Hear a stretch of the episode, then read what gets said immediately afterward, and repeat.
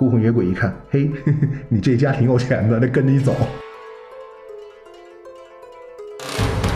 那这样的话，清明节不就沦为资本的玩物了？这个节目，清明节才是我们传统的情人节，是不是听着好怪？在民俗当中还有个说法叫“天眼未闭可以看到阿飘是吗？”，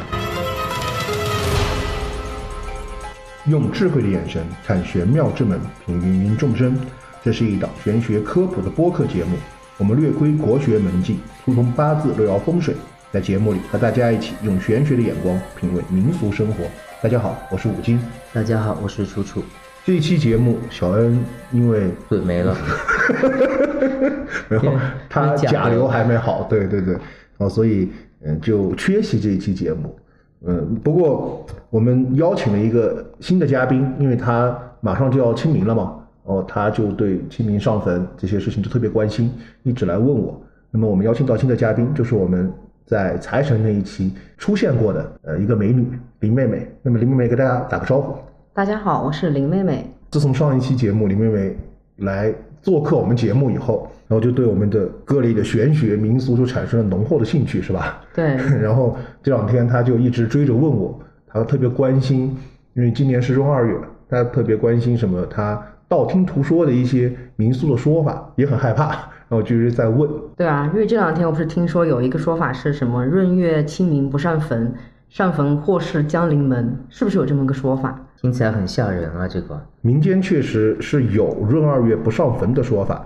很早之前我在跟师傅学风水的时候，师傅也跟我说过这个。就当时他是告诉我说，如果在以后从业的时候给别人迁坟下葬择日时，要特别注意看一看今年是不是闰二月。特别是，呃，如果主家他打算在三月或者四月份去迁坟或者安葬，那么还要去问一下，如果在闰二月的话，问一下主家他们那个地方有没有这样的风俗，或者在不在意。如果他们很在意，那么尽量就要避开这样的时间。不过实际上闰二月是特别少见的，因为我们都知道农历闰月的计算方法是三年闰一次，对吧？五年闰两次，十九年闰七次，所以我。之前翻过一下日历，上一次的闰二月是二零零四年，然后那个时候我还在上大学，还没有学习风水。你这又是暴露年龄了。实际上我是没有经历过闰二月去迁坟或者安葬的这种情况。这个今年是第一次遇到闰二月要上坟这件事。林妹妹不说这个事儿，我都忘了我学过这个。我听你刚才讲的，你师傅说是问主家。那其实这个闰二月不上坟这件事，其实以主家就是当地的民俗有关，可能是跟风雪是没关系的，是吧？那我们首先就要说一下闰二月这个民俗，实际上确实闰二月上不上坟，它跟我们玄学没有多大关系，它是一个民俗概念。这个民俗是怎么来的？因为我们在第一期不是聊过，我们历史上总共有四种历法，对吧？就是西洋历、农历、干支历和北斗历。农历是太阴历，也就是以月亮围绕地球旋转的周期作为记录时间的历法；而干支历是阴阳历，是以太阳历为主，也就是说是地球围绕太阳旋转的周期作为记录时间的历法。那么我们都知道，月亮围绕地球旋转和地球围绕太阳旋转，在一个回归年的时间上是不同步的。为了要使太阴历和太阳历能够合拍，时令一致。所以我们祖先才用了增设闰月的办法来调整余缺，也就是会在某几年的一年当中增加一个月份，就是我们说的闰月。这个是农历用的。那么我们在干支历上实际上是没有闰月的说法，玄学参考的历法是干支历，在玄学当中并没有闰月的说法。干支历是太阳历是吧？就是跟月亮是没关系的，所以闰月是不用加。对。那这么说的话，为什么还有那个闰月不上坟的这种说法呢？那我们刚刚不是说我们农历增加了一个闰月进去，对吧？嗯，所以在很多地方的民俗认为，闰月是我们阳间的人人为加上去的月份，而阴间和或者说另一个世界和我们阳间。它是不属于同一个世界，那就是阳间不管阴间事。对，阳间不管阴间事，阴间也不管阳间事。所以在另外一个世界是没有闰月的说法。我们经常说，为什么清明节要给我们的祖先烧纸，是因为叫什么叫清明节会开鬼门。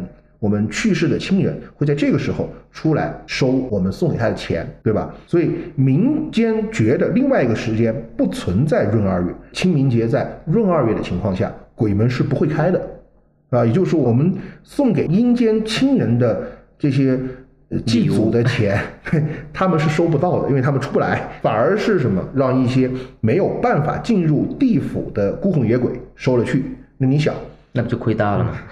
这都不是亏大了，就为什么会说闰二月不上坟，上坟祸临门？他还不是说你亏了，因为你想纸钱才值多少钱，你能亏多少？啊，那孤魂野鬼收你的钱就来找你了，对吧？你给你给钱，我们觉得你是有钱人。清明节祭祖，中国有三大祭祖的节嘛，清明节、中元节和十月一号的寒衣节，对吧？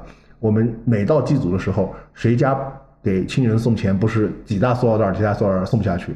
那你看。孤魂野鬼一看，嘿，你这家挺有钱的，那跟你走，这阴阳不同路嘛。到你们家来看看，就是万一你再给点呢，你招一些什么不干净的东西，我在在这等着，所以也会不好。然后还有一种说法是，因为我们去世的祖先收不到钱，也会不高兴，然后就不再庇佑子孙了。那这样的话，听好像挺吓人的。那今年我还是不要去上坟了，我感觉。我们的节目为什么总是讲一些吓人的民俗？你们不去是你们的自由，但是我是要去的，我又不怕阿飘，对吧？嗯，因为我在听友群里边不经常说我撞阿飘的事儿。那到底能不能去呢？这个闰二月？哎，你们有没有先发现一个问题？就从古到今，大多数利用封建迷信骗人钱财的行为，基本上都有一个特点，就是用一句很吓人的话，或者编一个很吓人的故事。啊，这就像我们上次讲过的那个江湖骗术里面，什么拿心六式里面那个千字诀，对吧？对，千字诀。呃，听不懂千字诀的听友们可以去听我们上一期节目。那当然，我们用千字诀不通过恐吓你，让你产生恐惧心理，你怎么会乖乖的把口袋里边的钱掏给我们呢？所以，我们节目就是要通过我们的节目破除封建迷信，用科学的态度和科学眼光去看待我们的传统文化。对。那我就想起来一个事情，就是疫情期间大家不是都不能出门嘛？哦，那个时候其实很多人他也不是太方便去上坟去扫墓的。当时在淘宝上我就见过专门有人代为上坟的。上坟还可以带吗？嗯，你就是去听一下我们上期节目。这有什么好奇怪的？上期节目小恩还在淘宝上买过九块九和树。哦，接不住九块九淘宝和合树的梗的。听友们也可以去听我们上一期节目，也可以去淘宝看一下。嗯，然后今年，特别是今年，我又在淘宝上搜到很多说闰二月不能上坟，上坟会有祸，然后就出来什么代为上坟的卖家，他们的说法是什么？你出钱，对对对对，所以我带你上坟，所以说有货我来，对吧？我就在想，今年突然特别疯传一个，大家都说在闰二月不能上坟，是不是一个被炒出来的概念？那这个说法倒不是今年才有的吧？这个对，它是很多地方的一个民俗传统，它不是，只是今年突然流行起来了。因为以前我们小时候也没听说过闰二月不能上坟。那这个概念到底是不是人为炒作出来的？有可能，我们只能说有可能。那这样的话，清明节不就沦为资本的玩物了？这个节目 真的，我们是能不能不要每期都要去在被停播的边缘疯狂试探？小心有资本压榨你。我们刚刚不是聊了闰月，实际上是农历为了和阳历或者说阴阳历合拍、时令一致而做出的一种人为调整，对吧？我们增设了一个闰月。那农历的用处是什么？农历的实际用处，它本来就不是用来表示时间的。就我们国家自古就是一个什么农耕国家，是个农业大国，对吧？所以农历产生的本质是为了指导农业生产。表示时间，我们用的是干支阴阳历，包括之前我们说过，可能会用年号，啊，可能会用谥号来表示时间。这两个历法，太阴历和阴阳历，或者说农历和干支历，它是同时存在，但是它的用法是不同的。那无论是我们阳间还是另外一个世界，用的实际上都是干支阴阳历。你要说用的都是西阳历也行，反正表示时间用的是太阳历，表示农时用的是太阴历。我们玄学也好，易经也好，测定吉凶所用的也是干支阴阳历，而不用农历。那么把这两个不同的历法混为一谈，是多少是有点不讲武德的。所以说，我们所谓的闰二月不上坟，上坟祸里面的说法，其实它只是一个民俗概念，对而不是玄学的概念。对，它不是一个玄学概念。当然，我们也要知道十里不同风，百里不同俗。这个说法作为一种民俗能够被传承下来，也必然有它被传承的土壤。虽然闰二月上坟与吉凶祸福无关，但如果大家谁的家乡的乡亲们特别重视这样的习俗，我们也应该去尊重，因为民俗也是我们传统文化当中的一部分。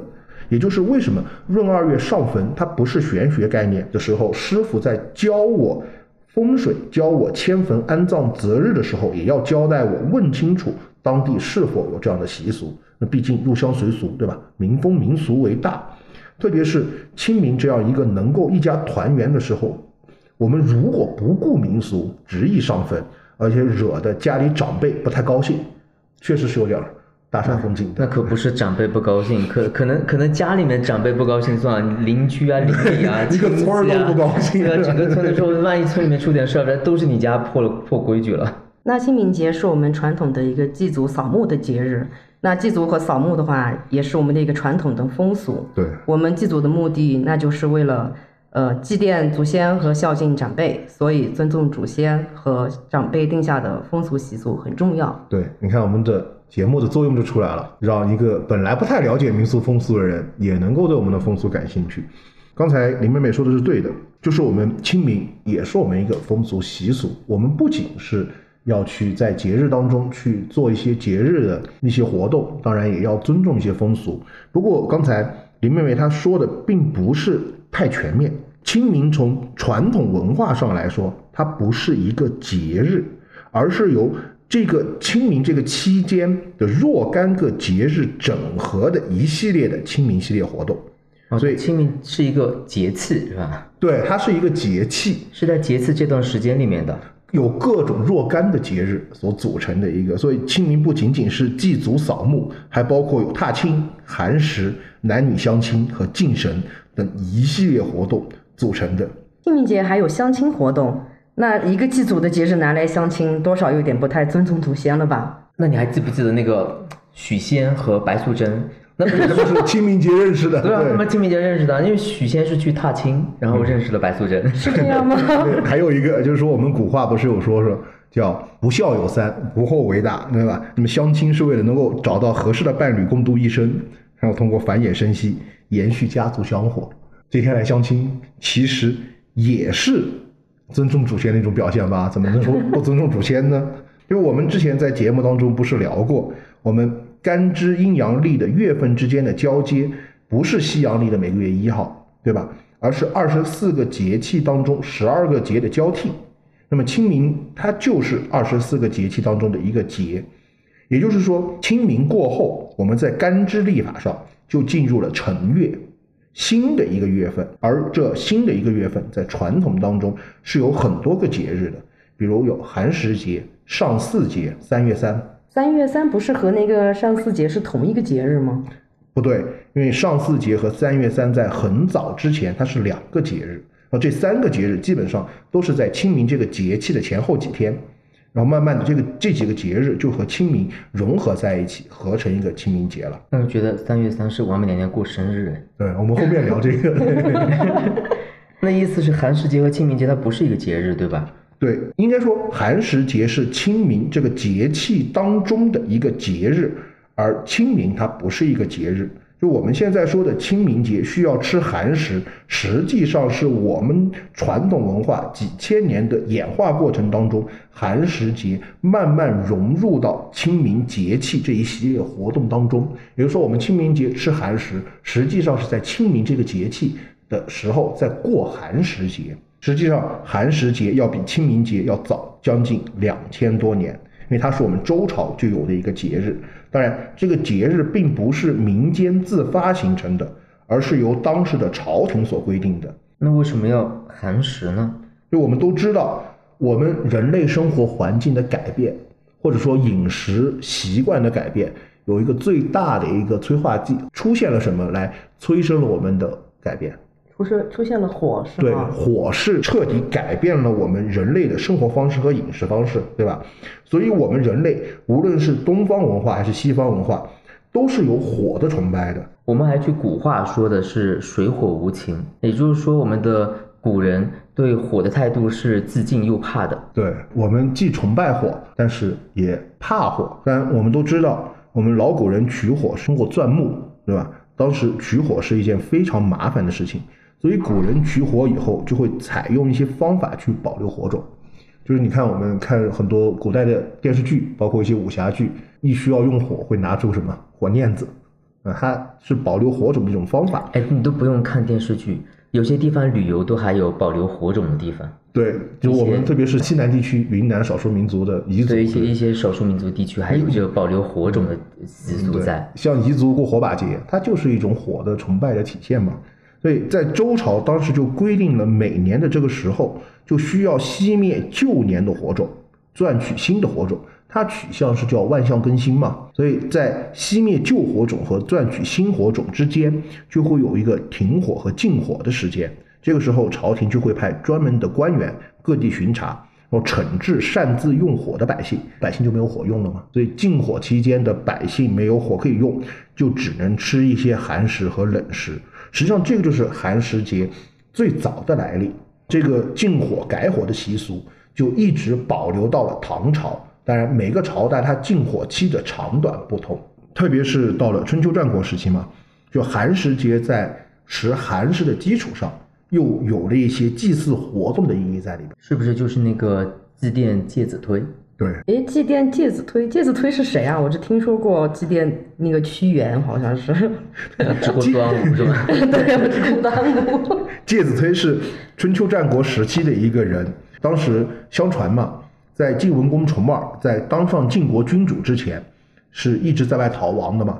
然后介子推他就是当时跟随重耳逃亡的大臣之一。然后据说有一次重耳快要饿死了，介子推呢就悄悄地割下自己大腿上的肉给重耳吃，救了重耳一命。这听着怎么像是就是那个佛祖割肉喂鹰的故事？你别说，他们就是佛祖割肉喂鹰和介子推割肉喂重耳，是差不多前后就是四十年，然后很接近。对，很接近，跟当时都有这么样一个风俗。那开个玩笑，开个玩笑。说不定其实这两个传说，也许啊，就是佛祖割肉喂鹰，也许会从这里来。这个是我假设的啊，可能会是这样。介子推割肉喂重耳，在佛祖割肉喂鹰之前，对，那个佛祖割肉喂鹰可能是根据这个来的，就是一个传说。因为佛割肉喂鹰这件事本来也没有很对他没有被证实。过。对对对当然，介子推割肉喂重耳这个也不一定是真的。那只是这么个说法。对，后来重耳他回到晋国，当上了晋文公以后呢，就对跟着他逃亡的大臣进行了论功行赏，都封到了官儿，也给了封地，就唯独忘了介子推。哦，介子推他也不争功嘛，就回到家，背了老娘就进山隐居了。然后这个时候，老百姓就到处议论晋文公他过河拆桥，所以晋文公知道以后也深感自责，古代的那个舆论环境也是真的好、啊。现在也好，我们真的怎么话题越来越敏感？嗯，然后当时晋文公他深感自责，就派人上山去找介子推，然后没有找到。嗯，晋文公就想，介子推他是个很孝顺的人，就命人放火烧山，就觉得介子推可能就烧山以后嘛，介子推就会带着他老母亲就出来了。结果山烧完了，介子推还没有出来，然后晋文公就亲自进山去找，就发现介子推和他的老母亲在山上被烧死了。哎，这个晋文公也是啊，我也不知道他是怎么想 我也不知道他是怎么想的。你说给他封官，还要去放火烧山，慢慢找不好。就想着为什么烧山，介子推能够出来？你们烧山是从下面往上烧，对吧？然后你出山是不是从上面往下出？那当然就围围死在上面了。所以，呃，介子推死了以后呢，晋文公就大感懊悔嘛。就是在第二年介子推的忌日的时候，呃，晋文公就带头吃冷食，然后禁火，拜祭介子推。晋国的百姓为了去宣扬介子推不贪图名利、事君忠义的精神，就在寒食节除了吃寒食以外，还祭拜介子推。所以寒食它就有了祭奠的意义。嗯，我觉得可能介子推他不是 忠君忠义，他可能就是傻。不过你看这个舆论环境啊，这个烧烧没了，那舆论多多不好呀。对，那刚才不是说还有一个节是叫上巳节是吗？对，嗯，在清明这个节气前后，还有一个节日叫上巳节，它也是从周朝就开始流传下来的节日，是在辰月的，也就是清明节气之后嘛，辰月的第一个巳日，就是这个巳是我们巳蛇属相蛇的那个巳就，那个十十二对，地支里面那个对，四我们那一天地支的巳日，第一个巳日是过上巳节。实际上这一天周朝规定的，它不叫上巳节，它叫春社活动，就是春天时期的社会活动。然后这一天呢，老百姓就会出来什么踏青游乐，然后最主要是洗澡，他们会在上巳节这一天洗澡，因为那个时候没有热水器，对吧？谁冬天洗澡啊？冻不死你。烧个水也挺费钱的。说有钱人家谁烧水啊你不？用烧水洗澡这太奢侈还了。要有还有还要有丫鬟，我跟你说。所以说，那会儿，而且刚刚开春的时候，你也不能洗澡，因为人都不洗澡。因为倒春寒一样的冷不死你。所以我们都知道，清明节实际上才是我们天气真正开始回暖的时候，所以人们就会在清明节呃清明以后这个节气以后出来去河里洗澡。那么目的第一个是脏嘛，谁一个冬天不洗澡不不臭啊？第二个就是说要想的是洗去一个冬天的邪气和晦气。你们看，在周朝时期，我们说的上巳节是一个春节的社会活动。所谓的社会活动，就是人们之间互相交往嘛，互相游乐。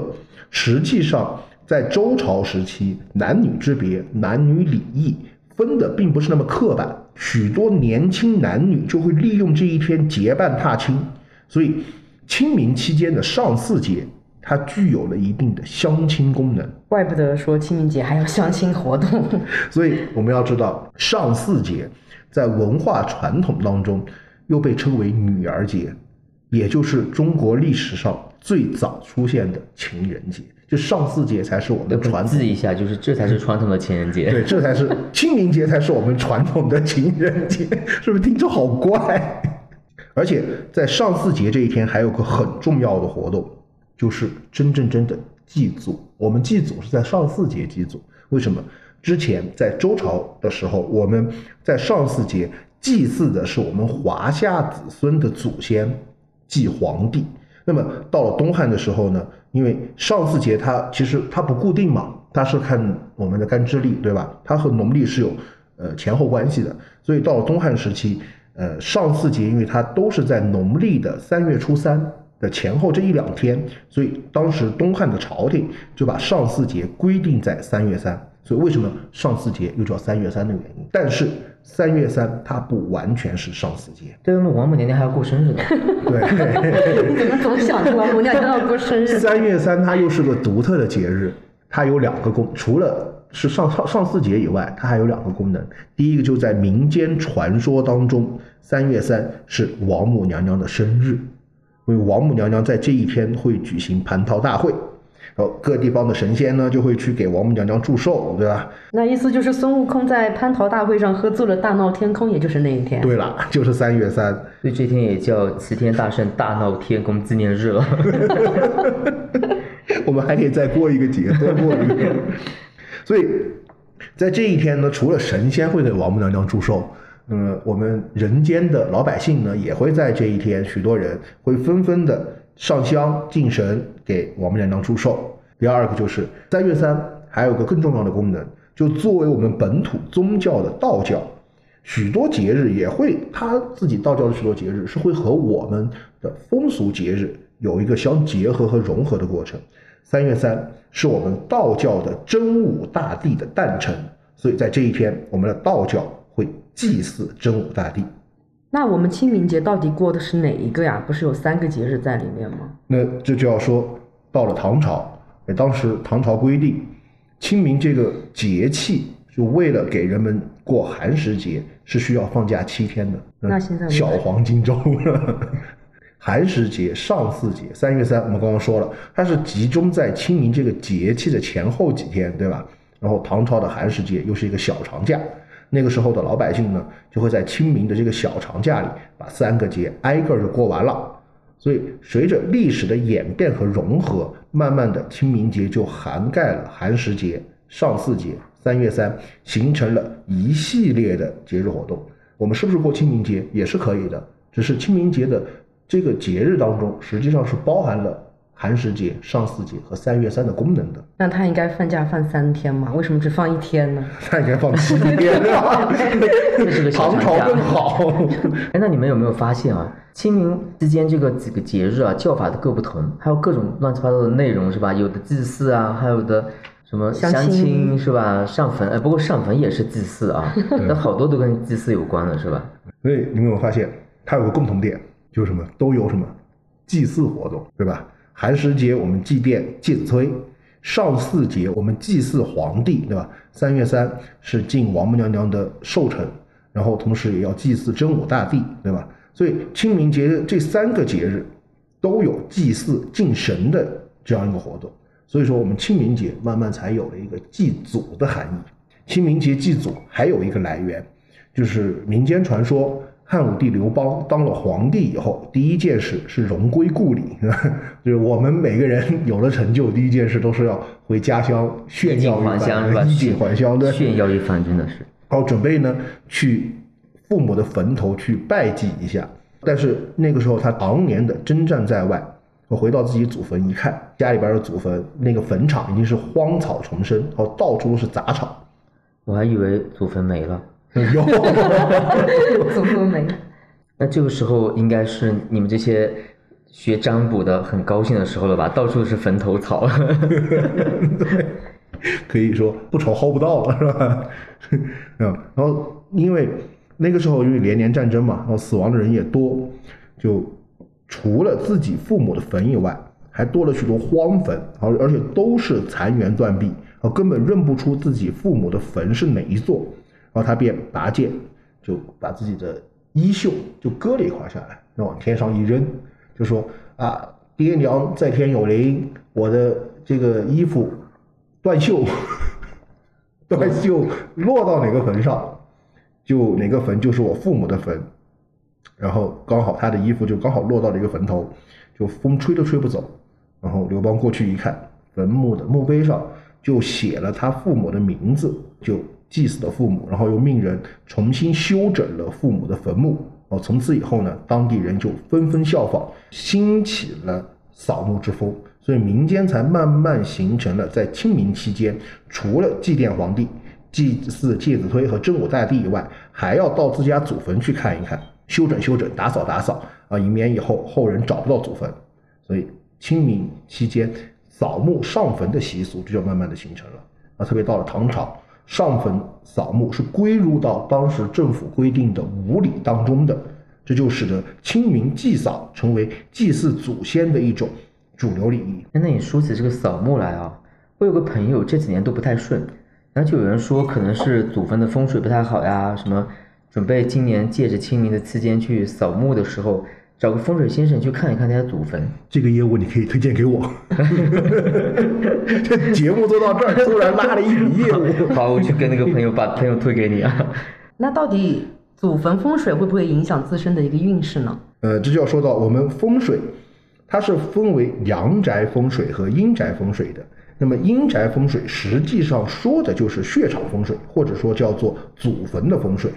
我们不是一直说玄学武术是我们东方的文化，是和我们东方哲学基础下的一种一门科学技术嘛，对吧？那么实际上阴宅风水它也是一个科学体系，也会或多或少影响到我们的运势。那这是一个什么原理啊？我们先来说一下为什么风水会影响到我们的运势。就我们之前几期不是聊过，我们自身的运势是天地五行运转之气和我们自身五行运转之气相互作用、相互影响的结果，对吧？想要了解这期节目这部分内容的小伙伴们，可以去听我们的第五期和第六期的内容哦。对，就我们不断在节目里边 Q 我们自己的节目，这个广告是免费的。对，那我们我们的风水实际上就是我们外环境的五行运转之气和我们自身运转之气相互作用、相互影响的结果。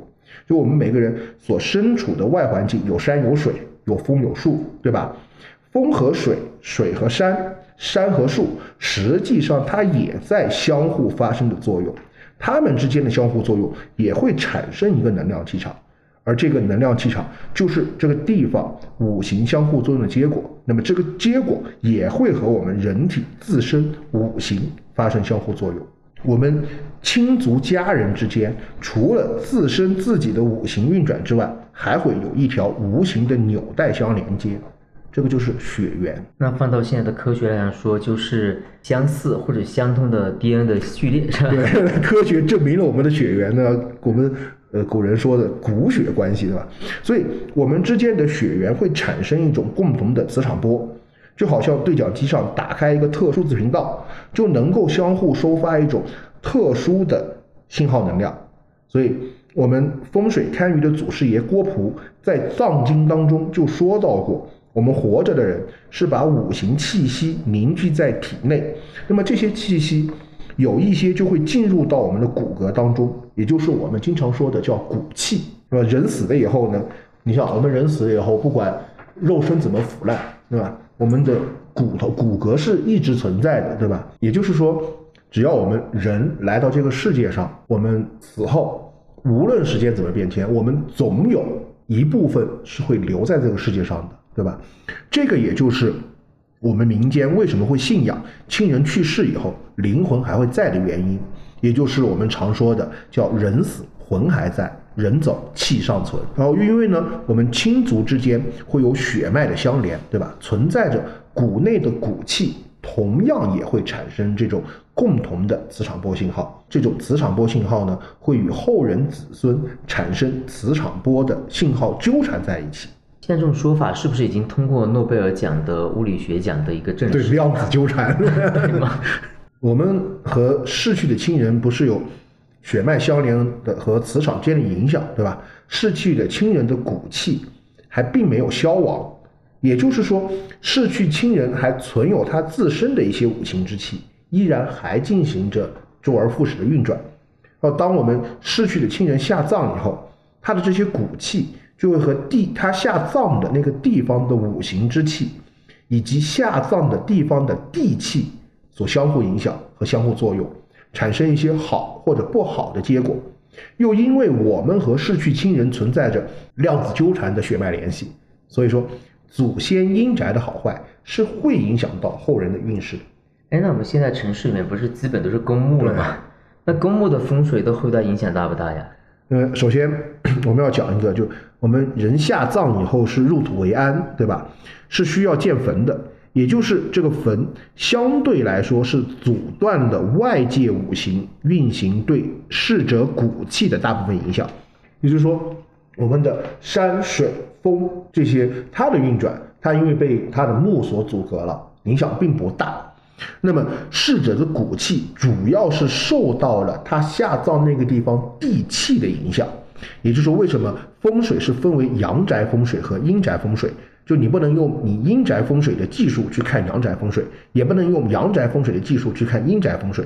而现在城市里边的公墓，其实他在建这个公墓之前，他是有风水先生进行过寻龙点穴的，整体的风水和地气都不会太差。它不像我们古代。我们古代是一家人，他会占一块地，做自己祖坟或者祖坟场，对吧？会埋自己的先人。那么每一个地方都是择地而葬的。那么第二是我们的阴宅风水里面有一个很重要的是地气，一个好的地气呢，它能够庇荫后人。但是地气实际上它相当于一个能量场，就相当于一个水池里边的水，它是有限的。现在一个城市里边的公墓。少说是要安葬几百个墓的，大一点好一点的公墓，它可能是要安葬几万个墓。这些地契它是分给那么多阴宅啊，它不像古代有有钱人把地契旺的、地契好的地方买了就一个人占了，一个人占了的，自家人享用，反正爷爷或者说嗯爷爷的兄弟，反正都是跟我有骨血相连，我埋下去，反正我能都能受用，对，都是自家人的。现在不是，他一个很大的一个公墓埋了那么多人，他们都在享用这个地方的地契，它相当于地契在分摊，大家都在享用。实际上了吗？对，平它不一定平分，那还看位置，哦看看但你都会分到一点，对吧？所以，所以实际上公墓就主要看的是墓穴的朝案，就是朝山和坐向的问题了。那么，它对后人的影响已经没有像古代寻龙点穴那么重要了。那么从玄学的角度来看，清明扫墓有没有什么忌讳？我听说好像是什么小孩还有孕妇是不能上坟，是吗？从玄学的角度看，嗯，对，扫墓没有忌讳，就什么都可以去，谁都可以去。实际上，我们扫墓忌讳更多的是一些民俗概念，而不是玄学概念。因为之前我们也聊过，玄学是一门逻辑推演的科学，它不是怪力乱神的东西。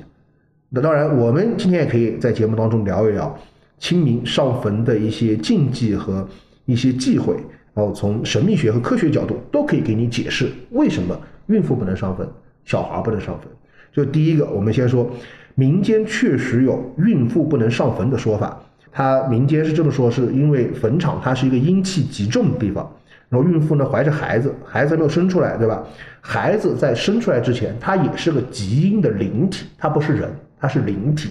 去到阴气重的地方，就容易被一些不干净的东西阿飘冲撞，对胎儿是不好的。而且因为孕妇她带着极阴的灵体嘛，也会招惹到一些阿飘，这个是我们民俗当中的一些神怪的概念。但是我们转过来，从科学的角度来说，其实实际上孕妇也是不太适宜去上坟的，因为怀孕期间，特别是孕中早期，特别忌讳什么？过度劳累对，，劳累过度，对吧？你要想，在中国古代和现在的一些农村，那是没有公墓的，自家的祖坟一般都是安葬在山上。山对，你想一个孕妇，她要去上坟，就要干嘛？爬山，对吧？然后扫墓祭祖里边有一个规定动作是什么？磕磕头对，磕头。你那么大个肚子，你怎么跪得下去？然后你不磕，都到了祖宗面前了，你一点礼仪都不讲了？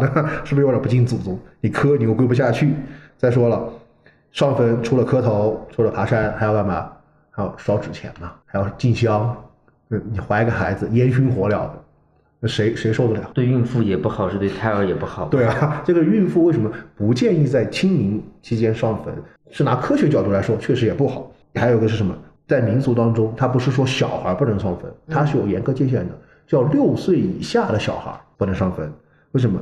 因为说六岁以下的孩子他是阳气不全，然后阴气重，但是他的阴气还没脱完嘛。而且六岁以下的孩子在民俗当中还有个说法叫天眼未闭，可以看到阿飘是吗？对他能看到很多不应该看到的东西，对吧？然后在那么阴气重的地方，然后你孩子阳气又不全，阴气又重，就特别容易冲撞，而且也容易看到阿飘，对孩子孩子会被吓到嘛？但是从科学的角度上来看，六岁以下的孩子，我们也不建议去上坟，因为什么？六岁以下的孩子他有个共通的特点，好动，对吧？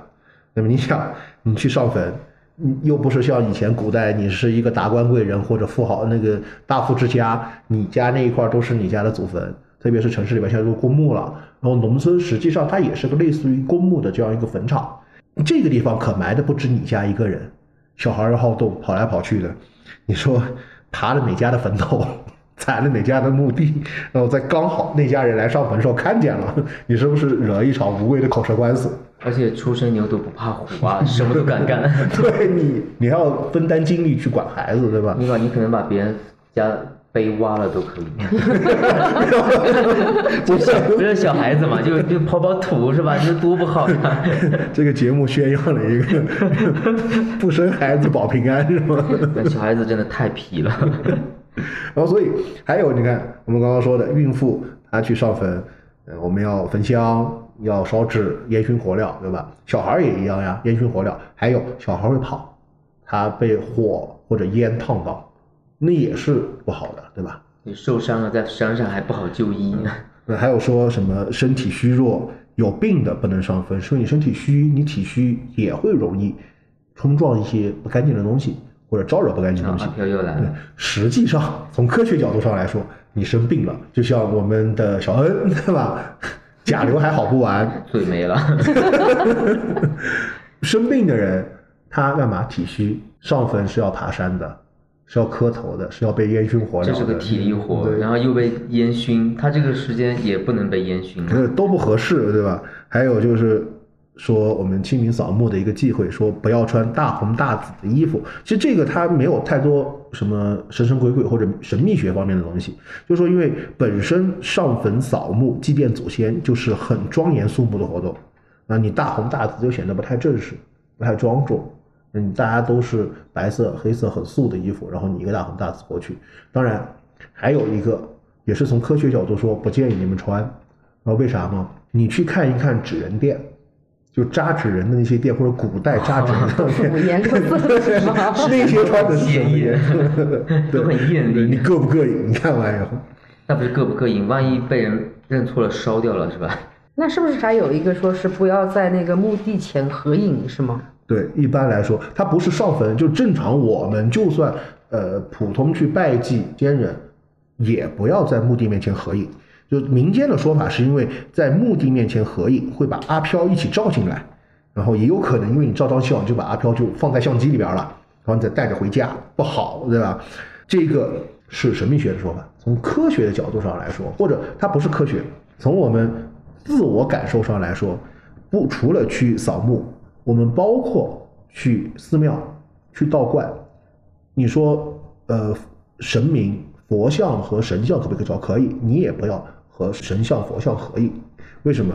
呃，我们想一个这么样一个情况，就是说我们在公墓也好，墓地也好，以及我们的道观和寺庙也好，神像、佛像和我们的墓碑面前摆的是什么？贡品。对，是贡品。然后你照张相合个影，你跟贡品站一起，在神像面前，那你是什么？就是把记了吧把自己自死。对，是不是也很膈应，对吧？那清明节上坟祭祖，那还有一个很重要的环节，就是给逝去的亲人送纸钱了，是吧？对，大家都希望通过自己拜祭和送纸钱的方式，让呃我们家族里边去世的亲人能够在另一个世界里边有钱花，生活好，对吧？那这个时候我就我小时候就特别有个很神奇的想法，就是说，你说我们每到清明节、中元节和冬至，就会给逝去的亲人烧纸钱，让他们在另外一个世界有钱用。那么我们上面是是不是也有一个世界？就我们可能是从上面那个世界下来的，然后上面那个世界也会给我们在某些节日烧钱，然后他们烧给我们的钱就变成我们的工资的收入。所以有钱人、工资高的人是因为上面的世界给他烧的钱多。你说我是比我更高那个维度给我烧的纸钱是吧不？够，你也说你工资少，就是你上面那个世界人给你烧的钱不多。那个维度人呢，给给我多烧点。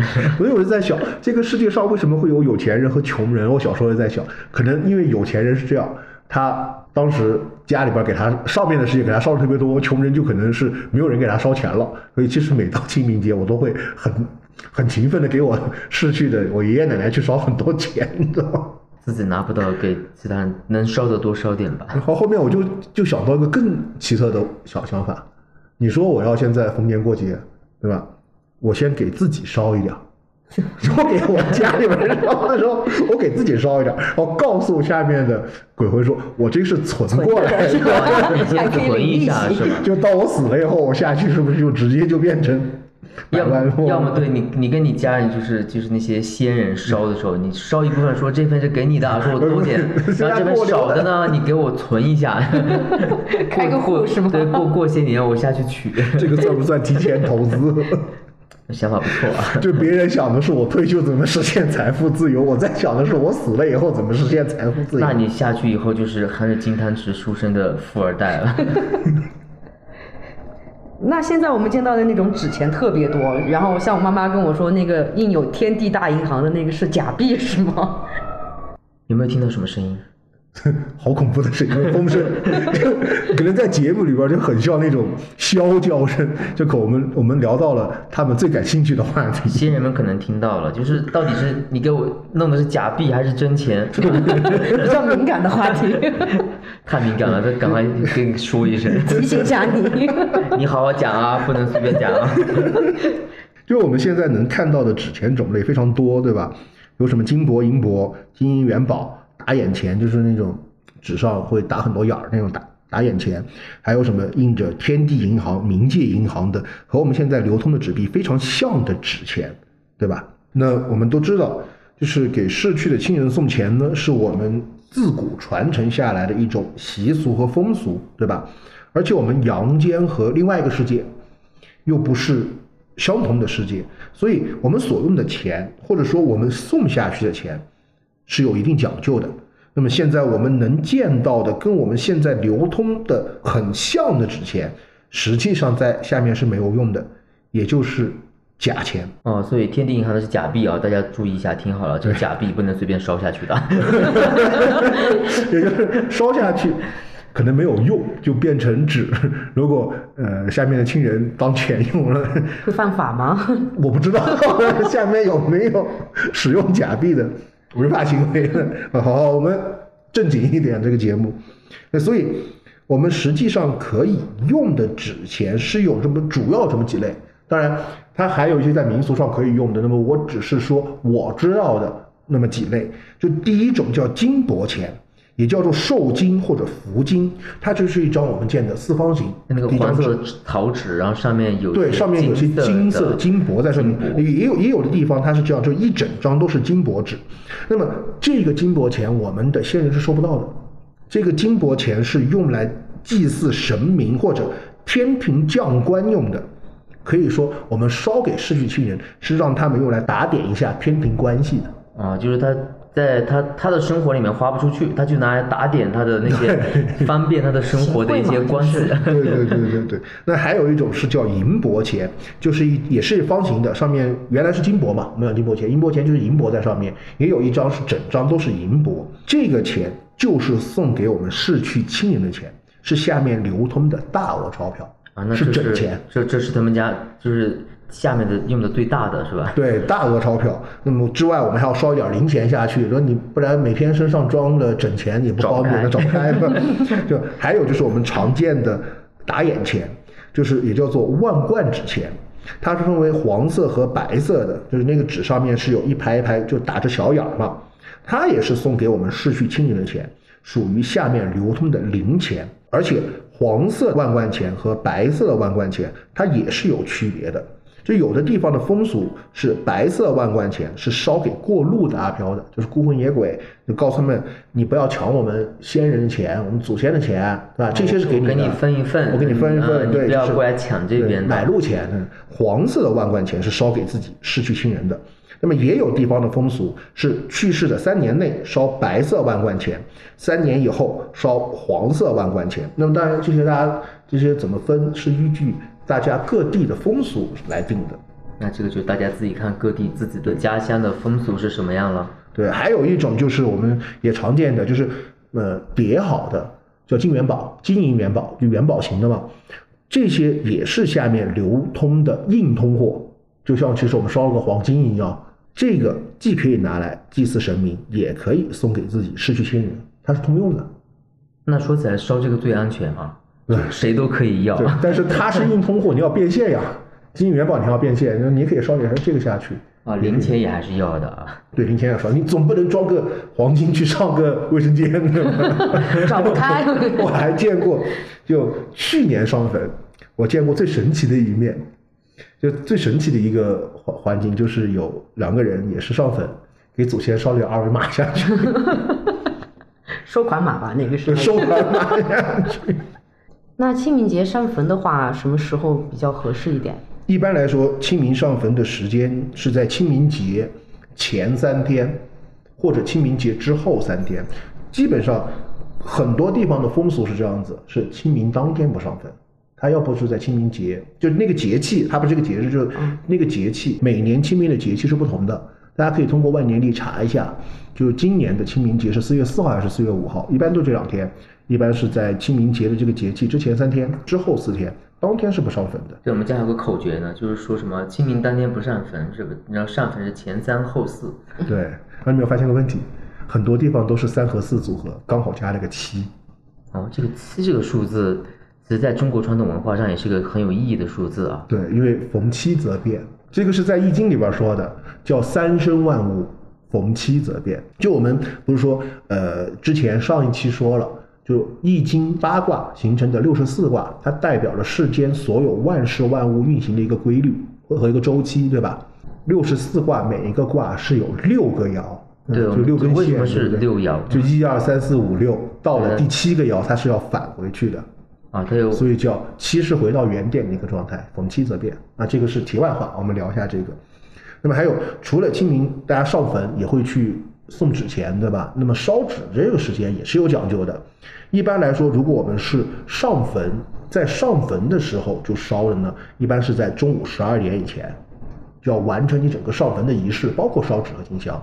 那么，如果有一些他是离家乡比较远，不方便回去给家里边的呃亲人去上坟的话，他会选择在路口。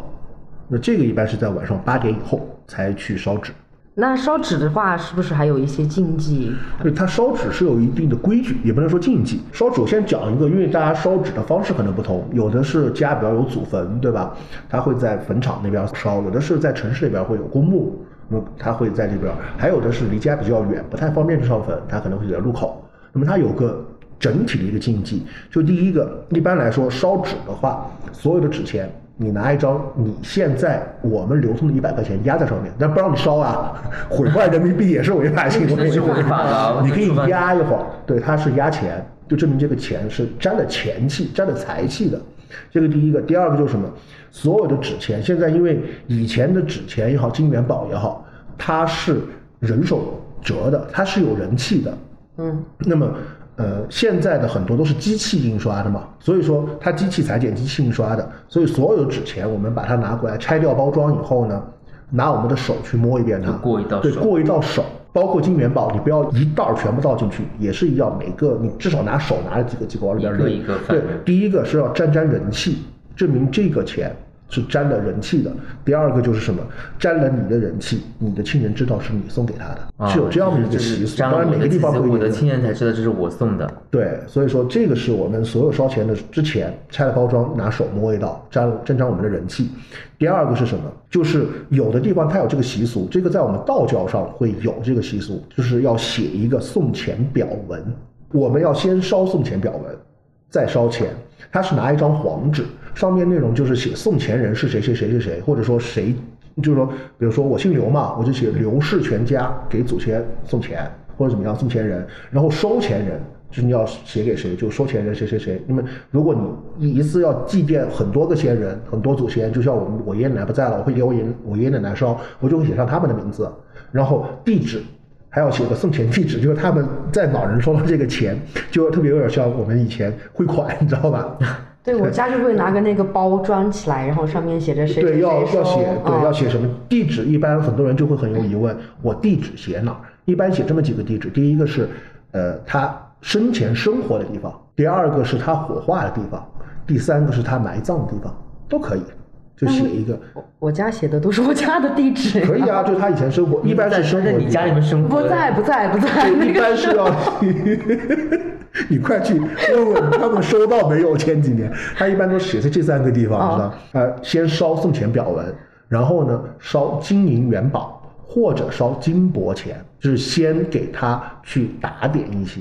就打点天庭的官司是吧？对嗯对对，然后再接着烧银箔和万贯钱，是这样一个顺序，对吧？这个因为我们现在很多大家都是去公墓祭拜，公墓它都有会有个集中的让我们去焚烧纸钱的地方，所以这个怎么烧，在哪烧是没有什么太大的讲究的。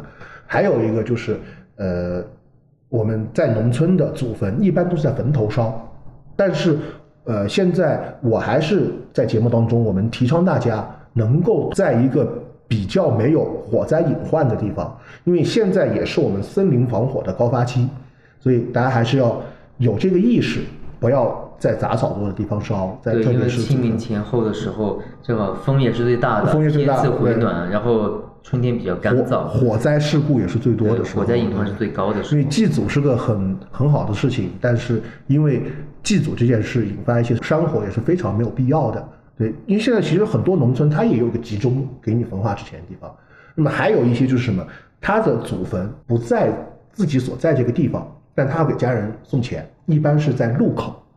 我们是找个十字路口，为什么十字路口是好方便收收钱嘛？一般会选择在哪个方向呢？在西南方向，因为我们后天八卦当中，西南方向是什么卦？坤卦，对，是坤卦，坤主地啊我们给地下的人烧钱，在西南方向烧。烧钱的时间一般是八点以后。我们选择一个烧钱的地方呢，选择好了以后，要用树枝或者你用一个石头、砖头也行，画一个圈，但是圈一定不要画闭口，要画开口。开口的方向一般是朝向着家乡所在的方向，或者是我们祖坟所在的方向。为什么？方便我们的亲人进来拿钱。然后我们在烧钱的时候呢，是这样一样，前面的流程送钱表文也好，金银元宝、金银帛也好，烧在烧的时候呢，烧的时候第一个我们要在烧的同时要拿棍子把圈里边的钱要拨出来一部分，拨到圈外一部分。就是给一些孤对，魂野鬼给孤魂。野鬼收一下，就是我们说，就不要让让他不要跟我们祖先抢钱嘛，是这样子，烧出来一部分，然后烧完以后呢，第一个就是你要把纸钱全部烧透，亲人才收得到，不能烧一半儿。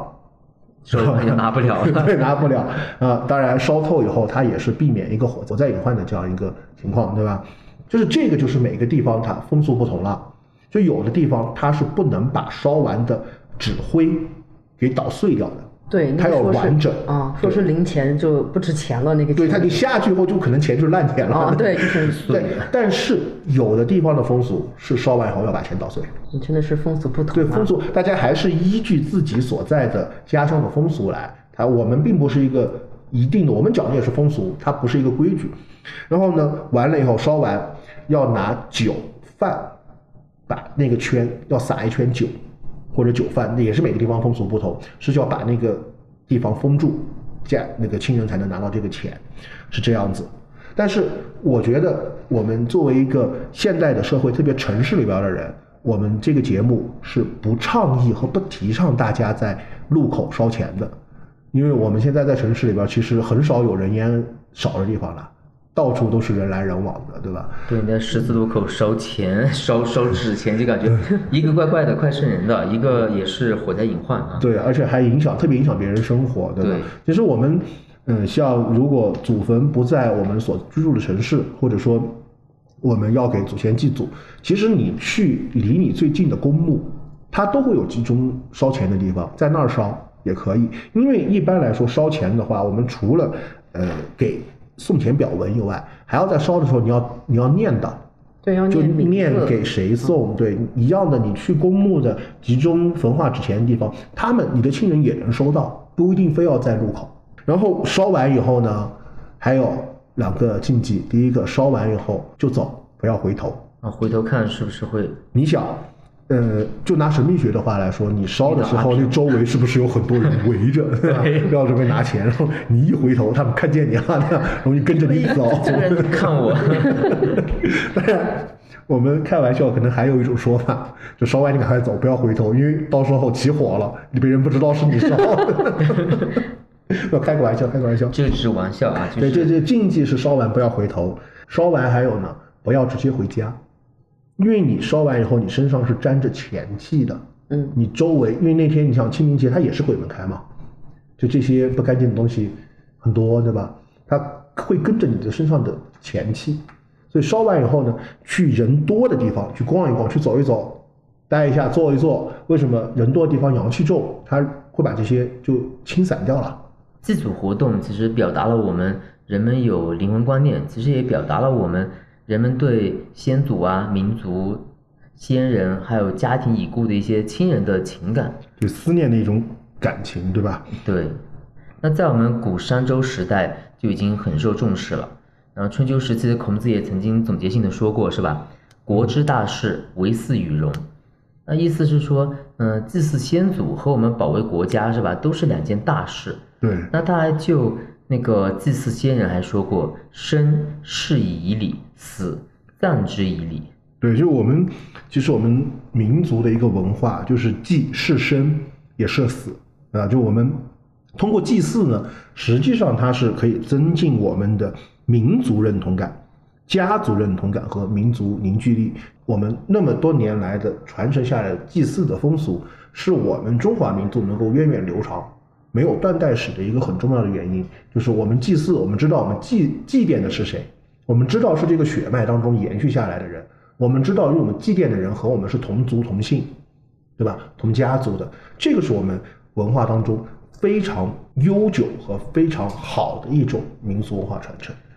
对，因为我们的我们的民族文化还有一个后人在长者生前都是要尽心尽力的孝敬，然后死后呢也是要尽心尽力的去侍奉他。对，因为我们通过侍奉才能传承我们的道德文化，不断一代的延续下去。所以祭祖这个活动，它不是什么封建迷信活动，它是我们通过这样的活动去传承我们的民族道德、我们的民族思想、我们的民族文化和民族信仰的一种方式。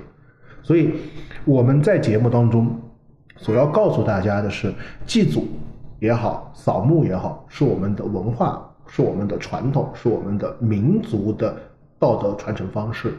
它不是有那么多的呃怪力乱神和有那么多的封建迷信在里边。当然，通过祭祖，我们除了继承祖先的文化，我们除了去怀念祭奠祖先以外，也要在祭扫和焚化、焚烧纸钱的过程当中，要注意一个防火安全。对，一定要文明祭祀，文明的祭祖。嗯，我们儒家所倡导的这个祭祀祭祖呢，其实是一个孝道精神。我们在做到孝道精神的时候呢，也是要注意社会安全。